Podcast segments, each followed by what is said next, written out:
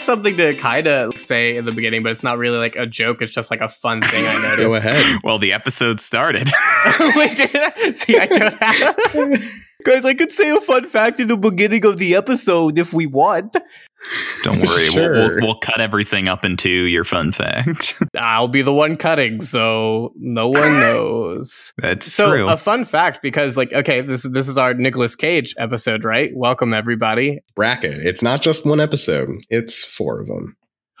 you're right actually you know before my fun fact nipples all right let's start the show Hello and welcome, everybody. We're the Tough Cut Podcast, and I'm Matthew. I'm Alex. And I'm Jake And today we are hopping into our new bracket. It is the Nicolas Cage bracket. hell yeah I also noted we say the word hop too much we really are James Marsden fans I think it's ingrained in that's me. our heads now. I think it's all of us. We all say hop. That's fair. That's fair. We're we're a hoppy little bunch. I say hop literally every episode because every single time I'm like, so should we hop into discussing these? Hop into these movies? Hop into the bracket? Hop, hop, hop, hop, hop.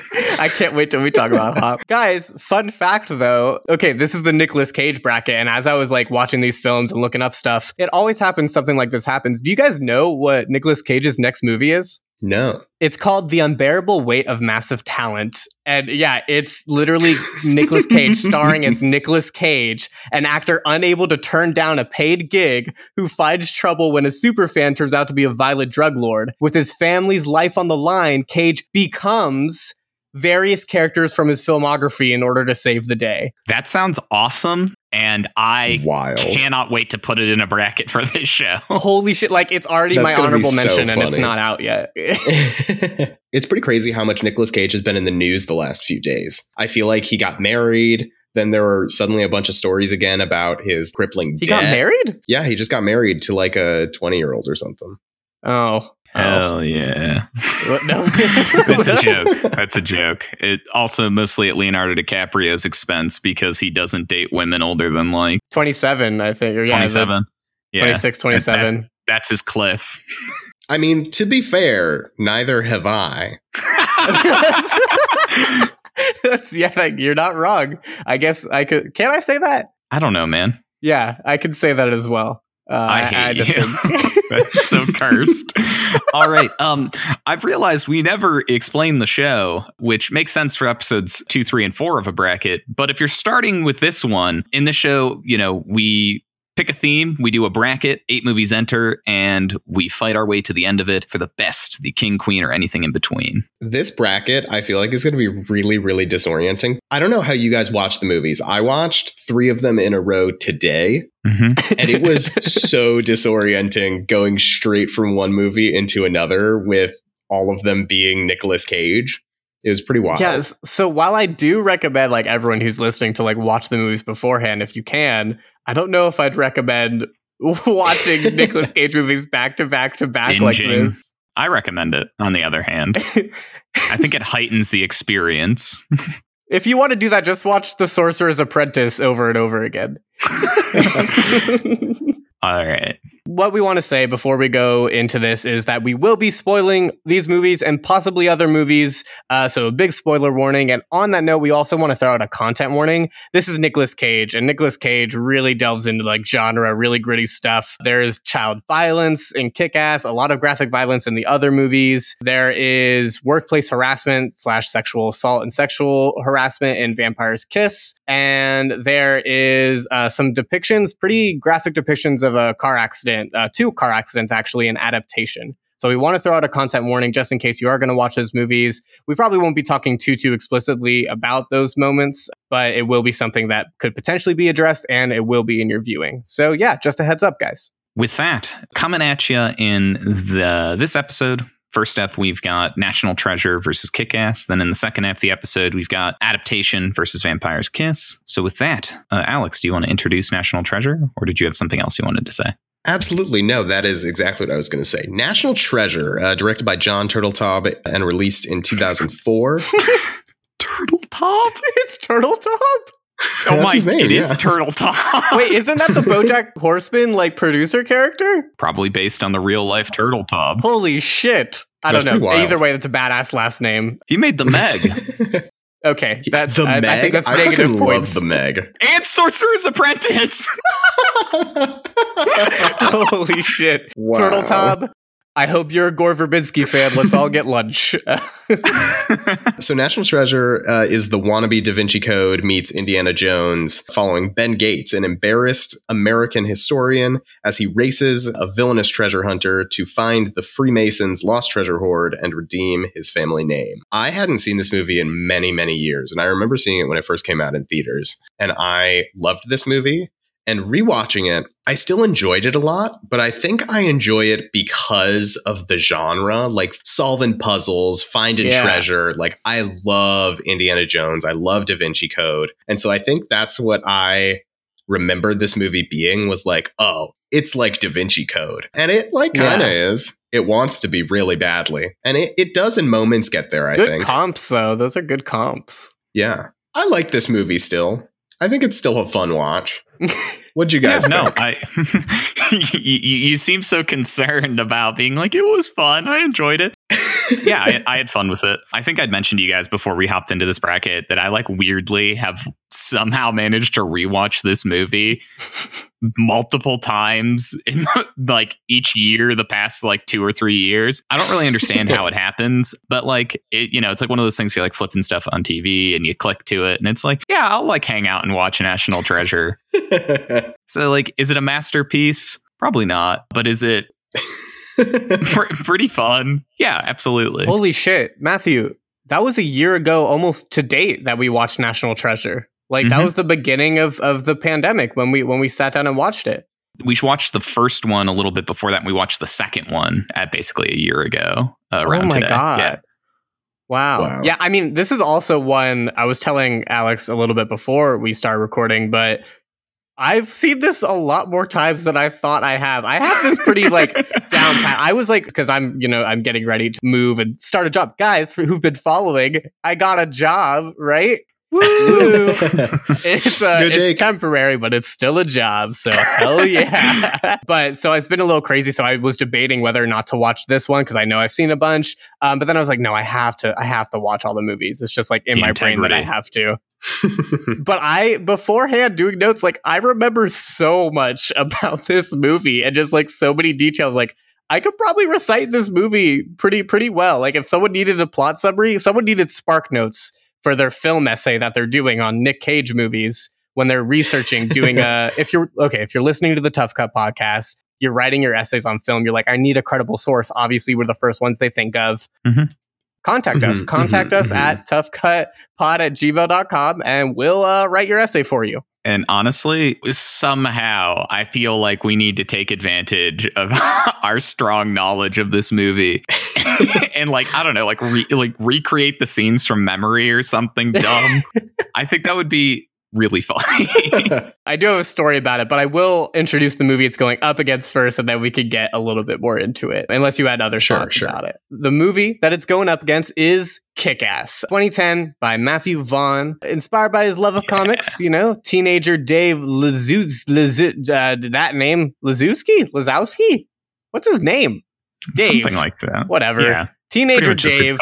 Aaron Taylor Johnson. he goes by kick ass. And uh, he decides to reinvent himself and be a superhero despite having no powers. He runs into some bad guys and some other heroes, and fun, punchy punch wildness is the result. That's basically the movie based on an actual comic. So, woo.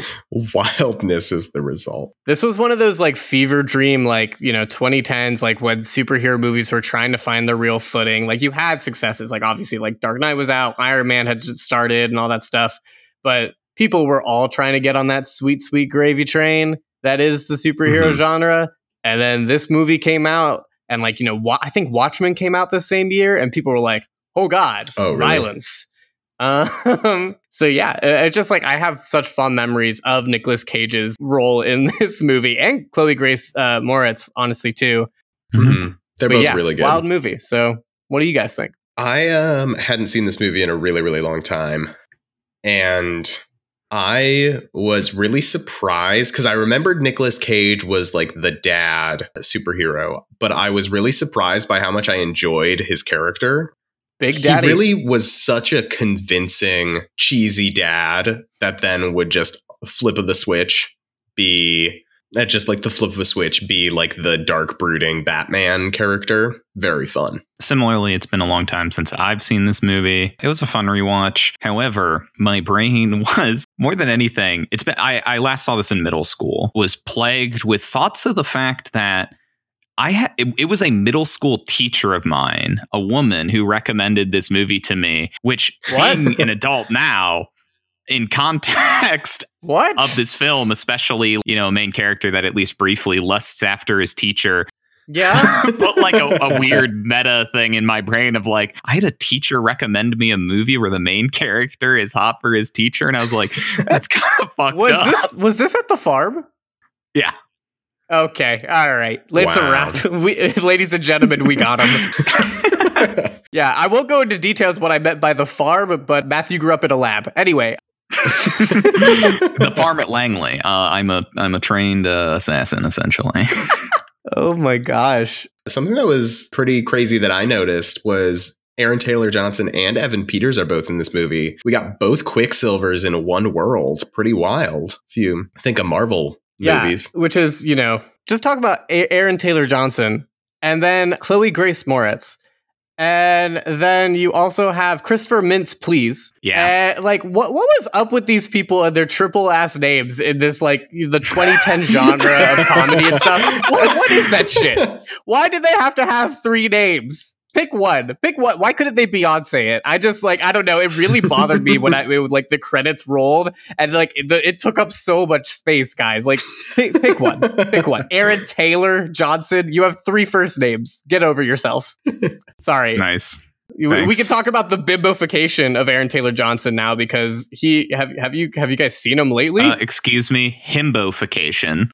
oh, okay. You're right. No, hey, you're right. I know you're a pro on this subject. Actually, you. I'll, I'll defer you. to you, Matthew. Can you tell us about the himbofication of Aaron Taylor Johnson? I mean, other than the fact that my man is very handsome, um, I, I can't speak much to his recent roles. So if he's been archetypally cast as the himbo, um, I don't know necessarily. But he's a good-looking guy, so like I get it. But also, that is very reduction, a very reductive view of uh, of the actor, if that is the case. I think the last thing I saw Aaron Taylor Johnson in was the the first of the new Godzilla movies. Mhm. I think that was the last thing I saw him Oh, do. Don't know what yeah. else he's. That was fun. That was a good movie. Yeah, that was the last like major. He was in Tenet, uh, which I didn't see. He was also. I mean, when was Age of Ultron? Um, I, was it was that more recent than I don't 20 remember when 2014, oh. right? I'm oh yeah, sure. so yeah, Age of Ultron then. It was so jarring watching this movie. Also, fun fact my brother, when he was in high school, looked exactly like Aaron Taylor Johnson does in this movie, almost to a T.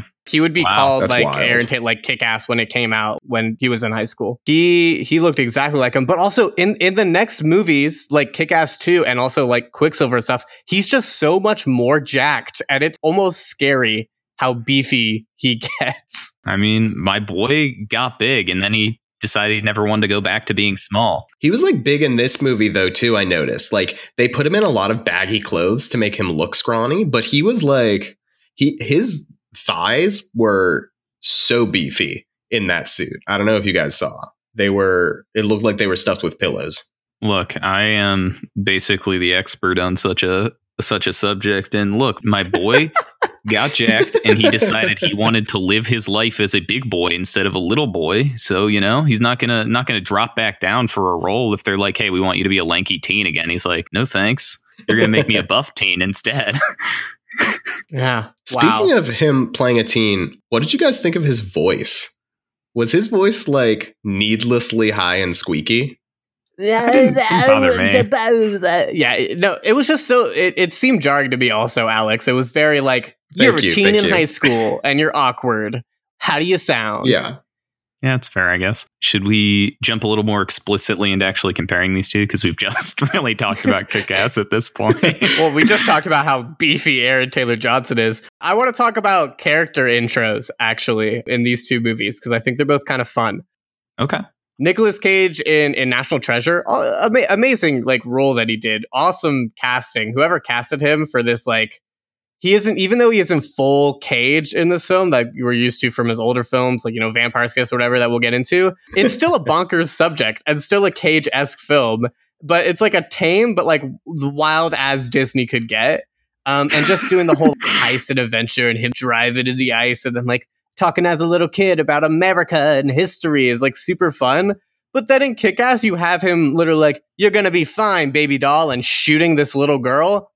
It's awesome. Holy shit. What the, oh, I don't know. What what do you guys think about these like intros of the characters? Because it just like blows my mind how wild how this shows like the range of Nick Cage, right? I, I think it starts to get into some of his range, but I do think i if you like really boil the characters down to some of their mannerisms, I do think that there there is almost this like underlying similarity between the two that I was I like I can kind of draw parallels. And most of that I think comes from the fact that I perceive both of these characters as being very set in the fact that their path is the right path forward, you know? Yeah. hmm True, there's an arrogance about them. Yeah. yeah, like that almost kind of assholey arrogance. I think it plays into to both a little bit. I think the thing that amazes me most about Nicolas Cage's introduction in Kick Ass is I really think he pulls off a mustache. I think not many people can pull off a mustache. His mustache in this movie is so perfect for his character. it is like it it heightens his character so much in such a great way. He epitomizes the dad. His character is supposed to be he, you know, he is this cop dad, and I Yeah, think like the exactly. mustache, I'm cop dad. yeah, like a comic book cop dad, you know. Yeah, yeah. In contrast, I think the scene, the first scene with Nicolas Cage in National Treasure is one of the few scenes that I really remembered from the movie. I remember three things from the movie. I remember the snow explosion. I remember stealing the Declaration of Independence, and I remember Riley getting the little kid to go get the letters for the code. Those are the three scenes that I consistently remember. I have no idea why. I don't know, Want to know what one of mine is? No matter what, lemons. When when they pull out the shot of just Oh. lemons to crack the code Yeah. behind. I don't know why. For some reason, whenever anyone talks about invisible ink, I always been like lemons. That's the key. Something really fun, pretty amazing. On the National Treasure for like the Wikipedia page for the movie, they have a section that's portrayal of Declaration of Independence where they have a uh, two sentences that are like the film suggests the original Declaration of Independence still has clearly visible ink is inaccurate, which I think is so That's fun So funny. somebody felt compelled enough by the fact that the ink was visible on the document in general that they were like, I, this needs to be on the Wikipedia page for the movie. I find this air egregious. That's so funny. Did anyone try stealing the Declaration of Independence after this movie? Probably. Did anyone go to the bell and look for that brick? I would have done it if I was near. I want to look for that brick. Give me those glasses. You know? I mean, yeah. if you're saying in general, have people tried to pull off heists? The answer is yes. No, no, specifically with the Declaration of Independence. I, I'm not questioning the existence of heist movies or just heist in general. You should know, out of all people, how dare you ask me, a professional heist? Um, anyway, what are we talking about? it's a temporary gig. It's a temporary gig. I have a guys. I got employed recently at a temporary gig. I'm making a move soon. I'm gonna say I'm not sure, mostly because I don't even know how you would go about trying to act in real life pull off a heist of the scale. Uh, you wait for the gala to come, and then you befriend the lady archivist, and you, uh, you and send then you, you, know get you it go sent in. down into the, the the archival rooms in the basement, and then you just like sneak down there. Yeah, you just play it off exactly as it portray- is portrayed in the movie. Easy peasy. But like, think about it. If there wasn't a bad guy, then like Nicolas Cage just would have been like stealing this movie. Then they wouldn't have someone to go to jail. He's the bad guy in this, right? Oh no, that that's something I think is so wild. is the fact they have the conversation at the end of the movie where he's talking to the guy from the FBI and they tab the little he like tilt places his hand in such a way that Nick Cage can clearly see the signet ring on his finger and they take the shot of it. You know, it's like a Freemasons thing. And I'm like, oh, this is literally two people that consider themselves part of the same cult. Planning another man to be the fall guy for one's crimes. Like, that's literally what's happening. It's repeated. It's like somebody's got to go to prison. It's like who the fuck are they gonna get? Yeah. Gary Busey? Like what's gonna happen here? Yeah, no, oh it, god. it's something um I never got as a child watching this movie. There is um I mean obviously a very patriotic film. There there is a lot of Freemasons, uh, Order of the Templars, almost indoctrination of like, man, these organizations were so cool. Yeah, yeah. And that's just a little bit wild to me. I think they really dig in on Benjamin Franklin specifically. Like, so much of the stuff is Benjamin Franklin centric, which is so funny to me because I obviously he's a founding father, but he wouldn't be the one that I would normally pick, I guess. Although I don't know which one I would pick, but I think it's funny that they pick him specifically because Nicolas Cage's character is Benjamin Franklin Gates. So fucking I forgot about that. That's literally in my notes. I was like, they really named this motherfucker Benjamin Franklin. Like yeah, yeah. come on, Disney. Oh my god. I guess he's the least problematic. I was gonna say, like, this this movie is clearly American US history propaganda, right? Yeah, no, oh, absolutely. Oh, for sure. But also, is there a national treasure ride? I think that'd be kind of fun. Or like a maze or a game? Someone should make an escape room themed about this. Something that would be crazy that somebody, I'm sh- maybe one exists. If not, someone should take this idea and run with it. Instead of like an escape room where you're like trying to leave a place, make like a heist room where you somehow formulate the objective is to like get an object and get out. Like that would be really fun. Do you want to drop everything and create heist rooms? maybe, I think we just hit a gold mine here. New business, heist room. cancel the podcast. Something I actually want to talk about that came as like a pretty interesting parallel between these two movies is that at their core, both of these are essentially movies about obsession. Absolutely. It's super clear in Kick Ass that they are obsession from Big Daddy's perspective on getting revenge or, you know, finding solace. From Kick Ass's perspective, as it is this obsession with heroism. Also being horny. Yeah, yeah. You're right. Dude jerks off a lot. There was a there lot was of a lot of jerking off. jerking off in these movies. Yeah, yeah, we'll get into it. and then in National Treasure, like very apparently, there's this obsession with national identity. There's this obsession with this treasure, more specifically from a character motivation perspective. And I just think that the almighty randomizer placing two movies that are centrally about uh, being obsessive or passionate about something is really, really interesting to me. Part of me has to wonder if, if it's Nick Cage that that's the that's the common denominator here. If it's like, Probably. would people feel the obsession part as much as if someone other than Nick Cage? And like in other movies too, and we'll get into it as we get into this bracket. He's such a great character to like. I really think he's making a lot of the choices that he's making these movies have these themes front and center. You know what I mean? It definitely does work that way a little bit, but I think it's also, at least for these two movies, a 100% in the writing of the characters. Because in National Mhm. Treasure, you have his dad is ashamed of him because his whole family is obsessed with the treasure, versus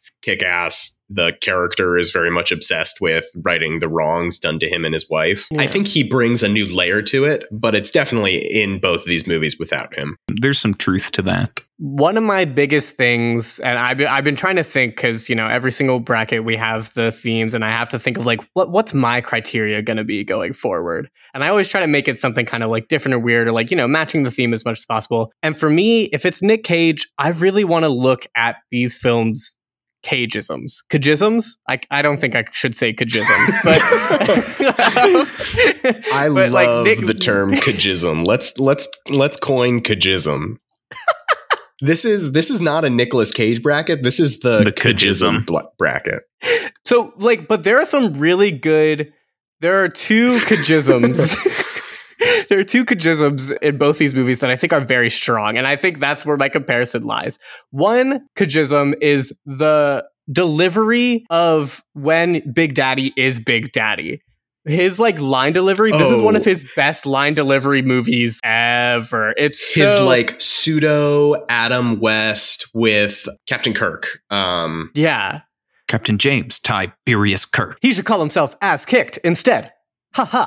Uh, Right. like so what- good. what is- good move, ass kick. but then at the end, at the end, and one of the like, uh, like that, like his delivery just in general is fantastic. But the end when he's spoiler alert burning alive. Also, Yeah. Nick Cage tends to do that. I wrote that down as a note that the like biggest Nick Cage moment in the entire movie, from the perspective of like wild Nick Cage stuff, is absolutely him screaming as he burns to death. Is like Is take cover, child. now switch to the kryptonite. so good. It's so good. It's so Nicolas Cage funny. dies in three of the movies we talk about today. and I assume he's going to die in a lot more of the movies in this bracket, too. I love that you haven't seen a lot of these movies. I have only, so I've seen National Treasure and I've seen Kick Ass. The only other Nick Cage movie in this bracket that I've seen is Spider Man Into the Spider Verse, which is barely a Nicolas Cage movie. So I'm, I'm so excited. So funny. We'll get into it. We'll get into it. the other cageism on the other side that I want to get into real quick for for National Treasure is the whole meme format of the okay, and then it's it's the Pennsylvania Pennsylvania Pennsylvania has the word pen in it, and pen in it has the Yeah, word. We got to go to the. Declaration of Independence. Literally, when I was a kid, I I would have this bit with my friend James from from school growing up. Where we would do that, but with random ass words and shit.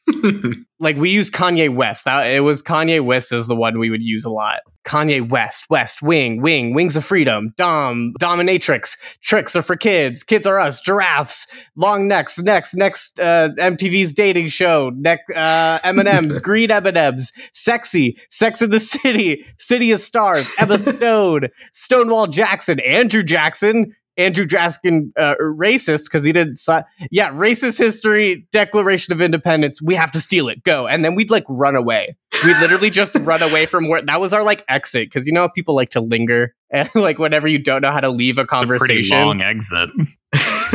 I really wanted to see how long you could do that for, Jake. I bet you could go quite a bit longer. Go basically infinitely if you'd like. That's just such a great cageism, uh, cageism. Sorry, in this in this movie where it's so memeable. It's so like I'm gonna steal the Declaration of Independence after a long rant about nothing. I love it. Is we're going to steal the Declaration of Independence. That's like an isolated line. It doesn't come That's immediately after an association. Not to say the associations aren't terrific, because I also took notes that if you like listen really closely to the way he does it and the way he like goes back and corrects himself when he says something dumb is just mwah, chef's kiss. It's really fun. Those moments did not stand out to me when I was a kid watching this movie, but watching it back this time, such such fun moments. Another thing I just want to call out that I, I took a very specific note on because it was really funny was when they're descending down in National Treasure, Des- descending down into the the cavern or, or the under the chapel, I suppose, and that guy falls to his death.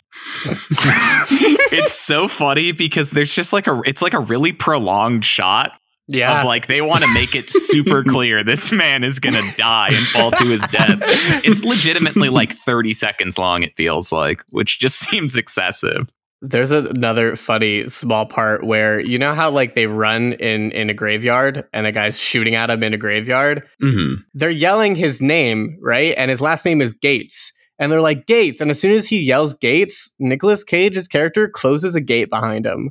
And I don't know Wow. why it really impacted me, but that really, it really got me. I literally like sat there and laughed super fucking hard. It probably wasn't on purpose, but for some reason, it just made me feel no, like no, that's that's the genius of John Turtletop. Yeah, that was all. Yeah, that was, he felt really proud about that one. I wish he brought that genius in Sorcerer's Apprentice, but Something, not necessarily a comparison, but something I want to call out as it's terrific per usual in this film, but Matthew Vaughn and action directing Oh, uh, go together oh so well. And Kick Ass is similarly terrific in terms of its action delivery. Ton of fun. he he did uh, Kingsman, right? That's him. Mhm. Yeah. Oh, that makes sense. the the re, like the camera's like very close in on a lot of the action. Um, there's like a lot of weight and follow through. His Yeah. action directing is typically really really good. He also directed Stardust. Oh my God, Stardust! I remember that movie. Yeah, which Whoa! is such a great movie. Wow. Let's find a way to get Stardust on a bracket, guys. I Uh, don't want to watch it again. Don't worry, I'm in due time. It'll come back up. I'm sure. a scene that I want to really talk about in National Treasure because I think it's I think it's one of the more iconic scenes is when he actually steals the Declaration of Independence. And there's a moment that I want to key in on specifically after he takes her champagne glass to get her fingerprints and he pulls a little thing over his thumb and kind of rubs it in to get her fingerprints on it. That's got to be a condom, right? That little rubber thing. no, no, there are there are finger condoms. It's it's a real like just for your finger. For finger fucking? No, I think they're for other like just just protection things. I mean, I guess yeah, you you could if you. this is this is proving how much how what our nuance is about contraceptives. Uh, sex education is important. Please engage in sex responsibly. But yeah, no, th- Yeah. That, that, those are real things. The little finger covers. You know what I fucking hate in both of these movies? That is a comparison. I fucking hate the way jeans looked back then. I fucking hate it. Just I was so bothered pants. actually watching this movie, especially National Treasure. They were so not even baggy. They just look bad. They just look like they're they're. Str- I don't know what it is. I hate it. I hate the way they're like actively. I don't even say that lightly. I really don't like it. And I'm wondering like that's probably how we're gonna look to other people and like you know 20 30 years but that wasn't that long ago. I don't know. I just hate the way the jeans look. They they just looked awful. So a lot of that just has to do with like the types of silhouette and cuts that were in vogue of the early 2000s. I knew I could mention this because Matthew's a fashionista and you would have an actual answer. I took notes on it through the movie because the the big thing in the very beginning um, was spotting all those Canada Goose jackets, and I was like, "Ooh, Nick Cage got that drip," and then proceeded to make fun of his outfit choices for the whole rest of the movie. It was pretty good vibes, but yeah, I mean, it just comes down to like the baggier cuts were much more popular, particularly in men's clothing. And I personally have never understood it because even as like oversized cuts are like coming back into fashion, wider There's cropped just legs something that looks skinny bad, man. There's just something that looks awful. he wears like these big giant shirts. His like o- his like blazers are all super oversized, except for I mean his tux is decent fitted. Yeah, no the the the fashion in this movie is I don't a even buy the, the, baggy era. shirts or baggy clothes. I just hate their fucking jeans. I don't know how to explain it.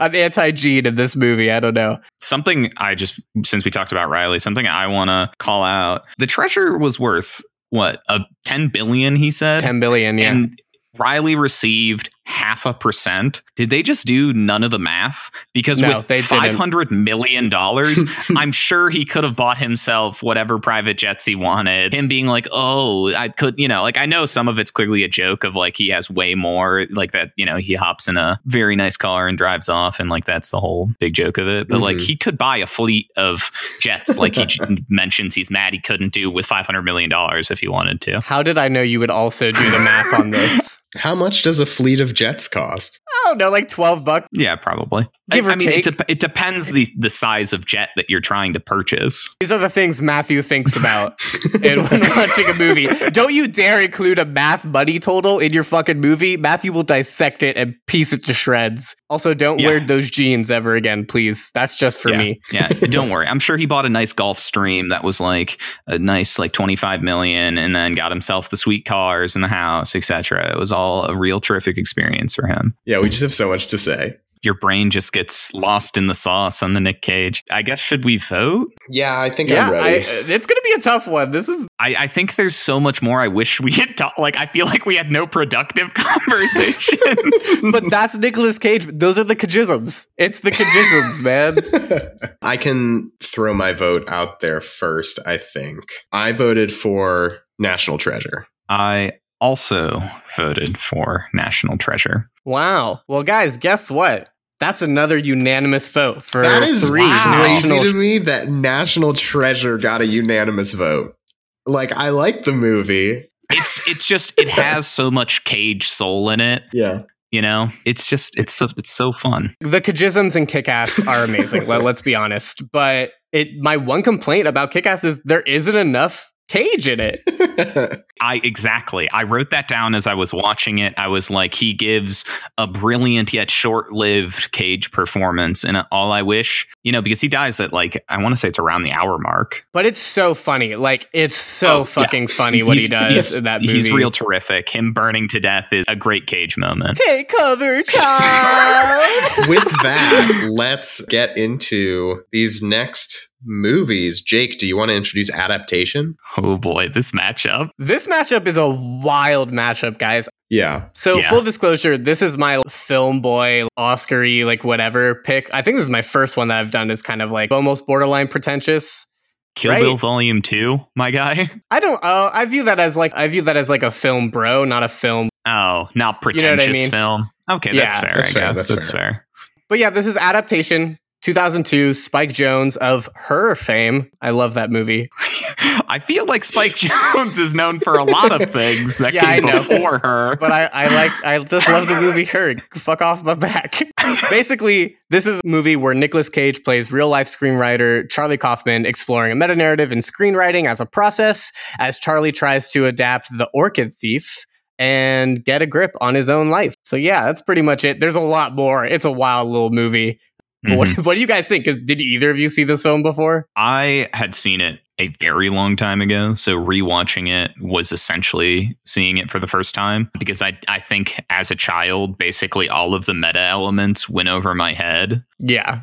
As like I had scenes I remember, but like I could not remember the plot overall. Though getting the opportunity to really dig my teeth in as an educated adult, man. Hey, we're not on we're not on Vampire's Kiss yet. You can't make that joke. Uh, uh, man, this this movie's super brilliant. Yeah, I had a terrific time with it. It's a wild ride through and through. yeah, I I had never seen this movie and I knew absolutely nothing about it. And going into it, honestly, I saw what it was doing and I kind of didn't like it until the end where it stops being so meta. Once they get Once, Interesting. Literally once he brings his brother into the hotel room and they're like so how do we end it? And then it ends the movie. I enjoyed the ending but i didn't really like the whole first half of it i don't know Well, literally the the the guy, the critic was like as long as you give them a good ending, while them an ending, they don't care about the movie. Yeah. And that's I took that as a note. That's literally like wow, that's literally I don't know. It, it's it's a really I was so curious as to how you as a writer, Alex as a writer, guys, hire him. as a writer like would would view this film and and would would do it because it's a frustrating film if you're if you're a writer or any creative honestly I think that was part of it was just like seeing him fail to write things made me so angry because I saw so much of myself in it. And then I really liked the end because he breaks all the advice and it's like, oh, the alligator comes in and eats the guy and that's like a deus ex machina. And then like his brother's story about um like the girl that he loved in high school is another deus ex machina that solves the like emotional crisis of the movie, you know? I actually I really enjoyed all of that. I just ugh I I hated seeing myself in this movie. You hated watching Nicolas Cage masturbate a lot to different things, to a book at one point, which was amazing. I'll say it again. I hated seeing myself in this movie. oh God! All right. On the Yeah, I'm sorry, other we did not side- pitch you to give you a good transition there from masturbation to. on the other side of this bracket, we've got Vampire's Kiss, Vampire's Kiss, released in oh god, is that right? Make sure the things I wrote down are right because I don't. So let's keep talking about masturbation. Uh, let's Hey, all right, released in 1988. Directed by Robert Bierman, Vampire's Kiss is the story of a publishing executive, Peter Loew, played by Nicolas Cage, with a playboy's attitude and declining mental health, who believes he's been bitten by a vampire. and he becomes increasingly abusive towards his secretary as he deteriorates mentally. It is one of, if not the wildest performance that Cage gives in his filmography. It is the, in my opinion, the epitome of his self-named acting style, Nouveau Shamanic, I believe. Yeah. yeah. This is such a wild ride and such a wild performance from Cage. What did you guys think of this one? This is his The Room to me. I strongly feel like this is the room of Nicolas Cage's career. Mhm. Like it should have that level of cult status in a way. Like the slow zooms, the slow title cars, shots of the city, the embrace of camp. They linger for no reason, but it's interesting. I don't know why. Like I really not to the level of the room. I think the room eh, has a lot of It's its stuff own that isn't interesting, and that's what makes it interesting. But oh my god, there's a review of Nicolas Cage's acting in this movie as being like the scorch of the earth of acting. No one can act on this anymore because acting is dead. Which I think is the most fucking hilarious review of someone who has continued having a fantastic career and, and embraced that review. Like it's almost like a resilience of I don't know. This is this is a great. This has a lot of cagisms in it that are fantastic um, that we can get into. Yeah. But yeah, Alex, what do you think? I had literally never heard of this movie And so going into it, how dare you guys have made me watch this movie and told me nothing about what it was. This was the absolute wildest ride. I went into this and I was like, oh, it's going to be like a rom com. Nicolas Cage dates a vampire. And that in no way is what this movie was. Like, just Oh, even dear. like his voice in this movie, he's like, maybe it's because now Oh, it's okay, like yeah. we're post age Donald Trump with constant Donald Trump impressions, but that is all I could think of hearing the way he talked. Talking like this Hmm. and, you know, doing this thing. That's how he talks the whole movie. Just, Uh. it's just uh. he's so snooty the whole movie, and then he'll just suddenly throw out lines like, gotta take a piss. like, it is, this movie is so ridiculous. I, I can't believe you made me watch this and didn't tell me anything about it. Well, look forward to Face I Off. cannot wait. Yeah. This one's a little a little more insane, but premise wise, Face Off is a is a wilder movie. Yeah. Look forward to Mandy too. I mean, that's, you know. Oh yeah, yeah. I forgot I put yeah. I really, I really, my picks were very centered on. I want Nick Cage at his cagiest. Like I want the insanity feed to me. you want all the cagisms fed in your Can we mouth. talk about that accent though? Because this is another movie where I, I wanted to bring this as like a because because the accent in Kick Ass and the line delivery in Kick Ass was like you know fantastic in its own right. But Vampire's Kiss, man, what the fuck is he doing? what the fuck is he doing? I just don't know.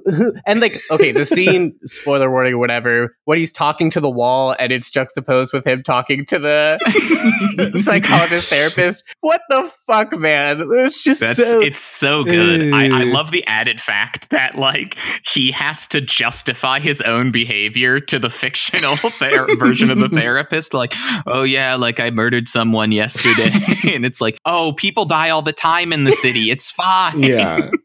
and like the I'll fact handle the FBI. Yeah, What? what? Also, did you he guys has to notice rationalize. That's so funny. the like when he calls her at her house? I guess was she sleeping with the secretary's brother? Was that the secretary's brother who called her back to bed? I am not it actually looked sure. like it because I also kind of noticed it, but I didn't double back just because eh, whenever I watch this movie, it's a fever dream, and I just don't want to do the deep dive that it probably deserves. Because Yeah. oh god, it's a rabbit hole. There's so much. something that's a really great like comparison with the two that I do want to get into is Vampire's Kiss and adaptation both really break down barriers of their respective metas and genres. Mm-hmm.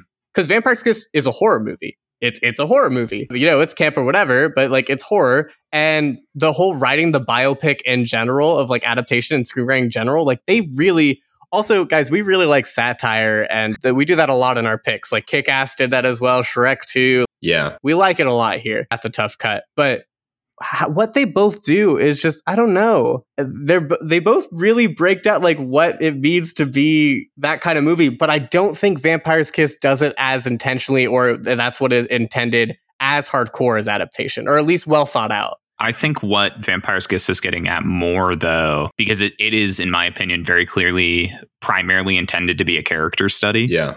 yeah of Nick Cage's character. And it is very much, I think, in a lot of ways, an exploration of this one character's mental health and mental illness. I obviously, I think that the meta analysis uh, present in adaptation is significantly better than the one in Vampire's Kiss. But I also think that Vampire's Kiss is going at any meta themes a little bit more indirectly, whereas adaptation, it's like that's the that's the point, you know? absolutely yeah I think that well something that I really enjoy about both these movies and this is I really like the way that in Vampire's Kiss I think the way that the horror genre is deconstructed is very much in a large part due to Nicolas Cage's performance where I think that more is in part due to the writing in adaptation. Hmm. Because like Nicolas Cage like the way he holds his hands and like starts to slowly hunt like it starts with his shoulders going up more and more and then he hunches and then he does this like weird waddle walk which by the way funniest moment in the whole movie is when the woman that he eventually murders is totally into whatever he's doing like as he walks into the club and like creeps towards her.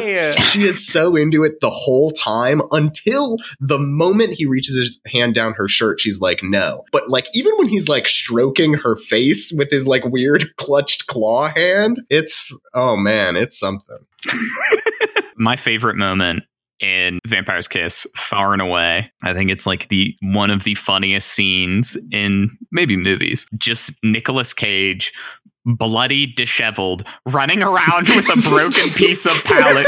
Kill me! Kill me! Kill Oh, I'm a vampire. It's simple. Can you kill me? Oh. It's the church, so, the, so the cross, amazing. please. You have to. much to your point, as you sort of described, Alex, I think that the ramping up of his deterioration and his like playing into being a vampire and how progressive it is it escalates so shines well. through in his performance. Yeah, it's done very, very effectively. Another good comparison about both these movies is I think they both fall apart a lot in their third in their final act in like Interesting. very and I it's not even that I hate it it's just that it definitely falls apart and becomes like a different kind of like thing because like in Vampire's Kiss it's doing this whole build up of vampire or whatever and then he like he attacks Alva and stuff and then there's so much more of the movie that really fully is heavy handed and breaks down into the psyche like it jumps the shark of like with the shrink seed and like showing you I just almost wish it was less heavy handed and more hinted Interesting. I don't know if I agree with that, like at least personally. it was so obvious like going into it like the beginning half there was like oh is this shrink like oh he's definitely going crazy or like whatever You'd like if it was like played a bit with a little bit more, whether or not it was reality, what was like he hallucinating, what was real, sort of yeah thing. Yeah, a little bit having like never like seen this movie or even heard of it, I think I like the way that it works because in the first half you don't know for sure that it's like hallucination. You think like, "Oh, maybe this is a vampire and he's turning into a vampire." well yeah because they just showed up they just randomly I thought he was going to turn into a vampire until you get the change and then he shoots himself with the blanks and that's what makes him really think he's turned into a vampire is that he can't die, you know? would that still hurt you Well, there was like soot and gross stuff in his mouth. He was spitting out. yeah, I, I, I think in real life, I wrote that as a note like I feel like shooting blanks like he was deep throating that gun would still yeah, hurt yeah, him a lot I- yeah, that, uh, yeah, yeah. I believe so in real life, but I'm sure, yeah. If we have any gun nuts in the audience that want to shoot us an email or a message on social media, any gun nuts want to shoot us an email look look at you and your wordplay Look- okay, yeah, at Tough Cut Pod, go ahead, let us know. Do blanks hurt? Also, guys, so many extras looked into the camera in Vampire's Kiss. You remember that old lady that was like, "What's going on here?" She looks at camera, leaves. What the fuck? What was that? What about the mimes? Yeah, what's up with Yeah, those mimes mimes outside were- his apartment? I took that down too. What are they doing there? Ugh. it is. I, I don't want to spoil any of it for anyone in the audience or either of you. Watch Vampire's Kiss now that you've seen it once. Watch it with the director's commentary. There's also one, I believe Oh it's Nick God. Cage and the director doing commentary. All I'll say is the uh, recollection they have of the filming process is very poor. That's. I. They probably were all on drugs. I'm gonna be honest with you. It's a treat. It's a treat. Oof. The way that he delivers lines in this movie is so absolutely wild. My favorite one is the "Tell them I'm in a meeting."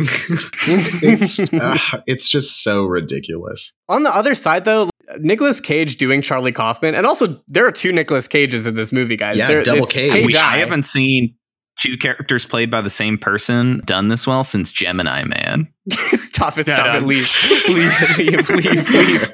No, but I thought it like him playing off of himself was fantastic, and Yeah, I thought him really, really depicting well. Charlie Kaufman was so good and so like, oh my god, A narrative fun fact adaptation because Donald Kaufman is given a writing credit for this movie despite Yeah. not existing, which makes him the only fictional character to have received an Oscar nomination.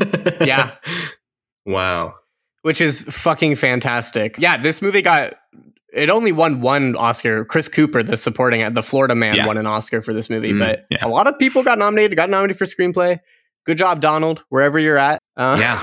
Something just talking about adaptation that gets at you, you know, Alex, you mentioned that the ending is like what you like the resolutional piece is what you enjoyed most. I think what's so interesting, particularly about the ending in this movie, is like the variance in types of interpretations you can take. Like, I think it's very evident that there is like this the like sellout interpretation of Charlie is selling out by making a Donald film and just sort of like wrapping it up in an ent- in entertaining way for the audience. There's like the lampoonist, the parody approach of like this is Charlie Kaufman, the actual person making a parody of screenwriting of like what people will tell you to screenwrite to like how to end a script etc and then more literal hearkening to the the line from the don't know his official title but like the screenwriting coach that life is fucking wild yeah, are fucking interesting that like that you know so thus this story must end in, in a a literal way of life is interesting despite it becoming a donald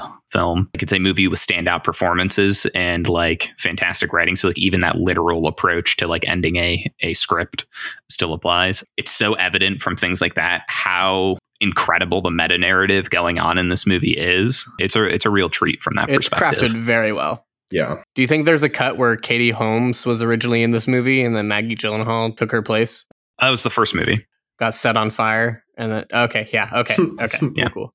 As long as someone's getting set on fire.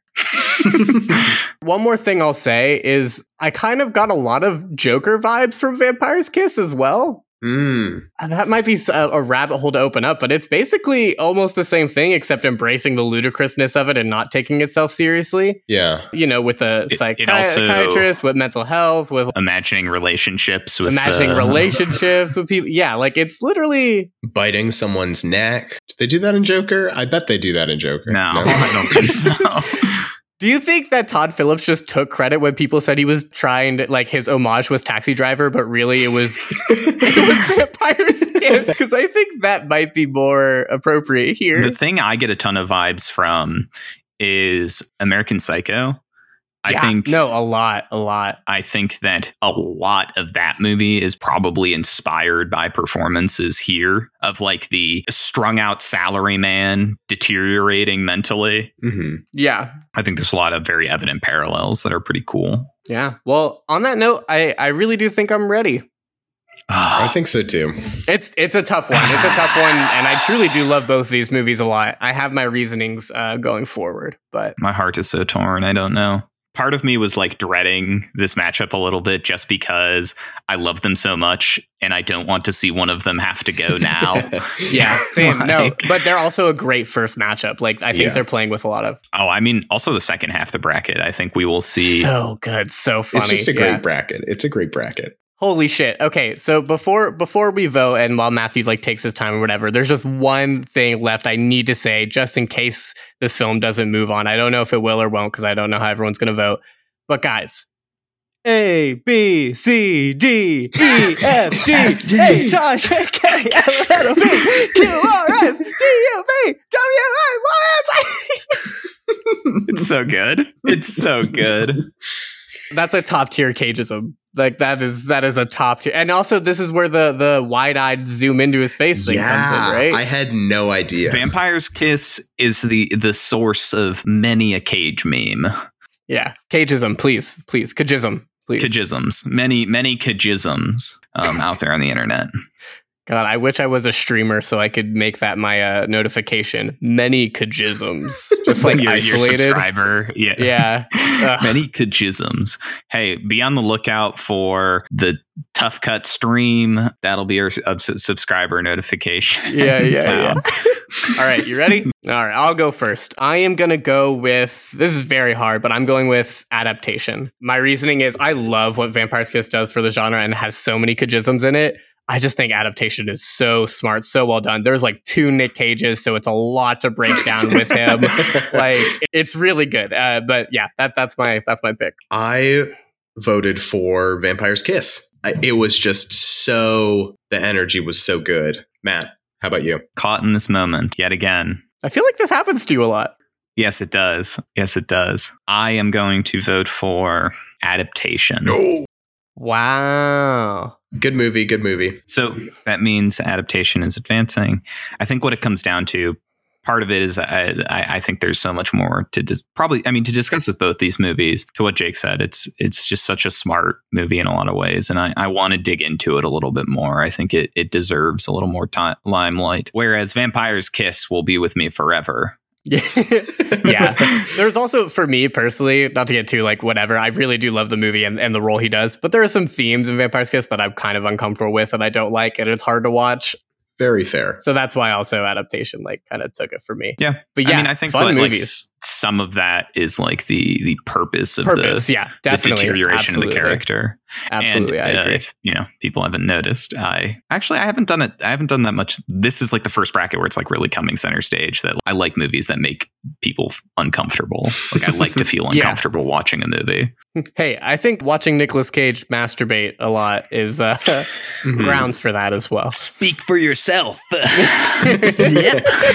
Oh, Nice. With that, we've got uh, National Treasure and adaptation advancing. However, coming at you next in the first half of our episode, we're going to be coming at you with Spider Man Into the Spider Verse versus Face Off. Get excited.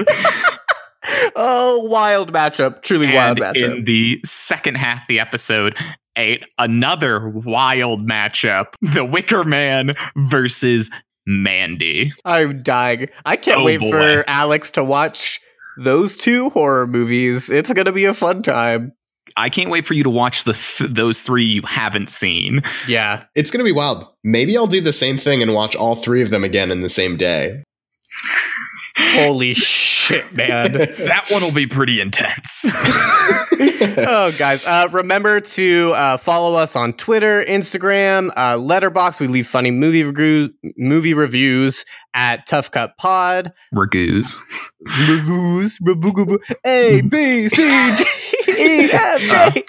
Wait, can I change my vote? Can I change my vote? We really love hearing your guys' comments and feedback and interacting with us. So yeah, give us a follow and let's keep this going, guys. Nicolas Cage is a fun time. And thank you guys so much for listening to the episodes, for interacting with us on social media, for getting invested in what wins a bracket. We love that. We we love you so much for listening. That's right. We love you. And Most of you. Take cover, child. Remember to subscribe to our podcast, guys.